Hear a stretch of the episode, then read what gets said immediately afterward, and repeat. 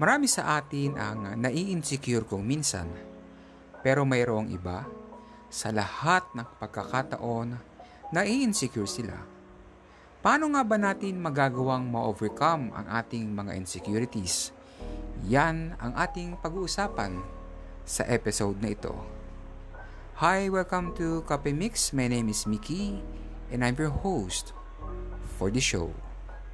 Bago ang lahat, shoutout muna sa lahat ng mga friends natin sa anuman panig ng daigdig.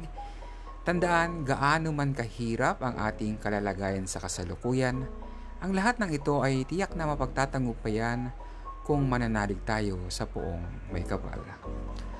Ang isang taong may mataas na level ng insecurity ay maaring makaranas ng kakulangan ng kumpiyansa sa maraming aspeto ng kanyang buhay. It may be difficult for that person to form lasting relationships or attend to daily tasks due to a self-perception of helplessness or insufficiency. Ngunit ano ba ang dahilan ng insecurity? Maraming dahilan ang pwedeng i-consider upang mapunta tayo sa nasabing kondisyon o katatayuan. Insecurity may stem from a traumatic event or crisis, such as the kind of childhood you had, past traumas, recent experiences of failure or rejection, loneliness, social anxiety, negative beliefs about yourself, perfectionism, or having a critical parents friends, or partner can all contribute to insecurity. People who have frequent insecurities may also have low self esteem. They might also experience body image issues, lack direction in life, or feel overlooked by others. Alam niyo mga ginigilo kong mga tagapakinig, katulad ng nabanggit ko kanina, ang isang taong may mataas na antas ng insecurity ay maaaring makaranas ng kakulangan ng kumpiyansa sa maraming aspeto ng kanyang buhay. At ito ay malaking sagabal sa ating pagunlad bilang isang individual. Babalik at babalik tayo sa pagpapahalaga sa ating sarili upang ma-overcome natin ang insecurities natin sa buhay. Of course, self-worth, mga mahal. Mahalagang malaman natin kung ano ang mga insecurities natin malaking bagay rin ang piliin na magpatawad sa mga nakarang events sa buhay natin na maaaring nagdala sa atin o naghatid sa atin sa ating kasalukuyang kalalagayan. Although hindi ganon kadali pero I'm sure matututunan natin itong gawin.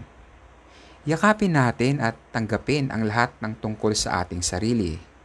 Huwag kalabanin ang sarili kundi iproseso ang naiisip upang malaman kung ito ba ay tama o mali bumuo ng tiwala at magandang relasyon sa sarili. Dahil kapag mayroon ka nito, mas madali mong mapagtatagumpayan ang iyong suliranin hinggil sa iyong mga insecurities. Ipagdiwang mo ang lahat ng iyong mga achievements, malaki man ito o maliit. Makisali at makisangkot sa mga positibong pagpapalitan ng kuro-kuro para masanay kang makisalamuha sa iba na hindi nagdududa sa iyong sariling kakayanan matutong mabuhay ayon sa sariling pamantayan at hindi base sa pamantayan ng iba. Do not compare yourself sa iba lalo na sa mga mahal mo sa buhay. Bawasan ang labis sa paggamit ng social media lalo na kung nagsisimula ka ng ikumpara ang buhay mo sa buhay ng iba. I encourage you na gumawa ng journal kaugnay sa lahat ng mga kaganapan sa iyong buhay para mas madali mong makita ang process ng self-improvement. I-challenge mo ang mga insecurities mo. Ilista mo ang mga bagay na nagdududa ka sa iyong sarili. Then, simulan mong harapin isa-isa. Learn to accept the unchangeable. There are things in our lives na hindi natin mababago. Accept them and move on.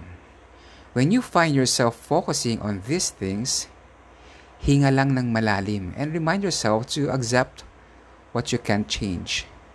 Tandaan mo, you are enough. Mahalaga ka. Mahalaga ka. You are more than what you have. You are more than what you do. And you are more than what they think and say against you. That's all for now. Sana kahit paano ay naging malinaw sa atin ang bagay na ito. Actually, para nakaharap ako sa lamin habang nagsasalita ako. Well, ang self-help naman talaga ay mas nakalalamang na para sa'yo kaysa iba. Muli, walang politika, walang personalan, kapit kwentuhan lang. Shalom!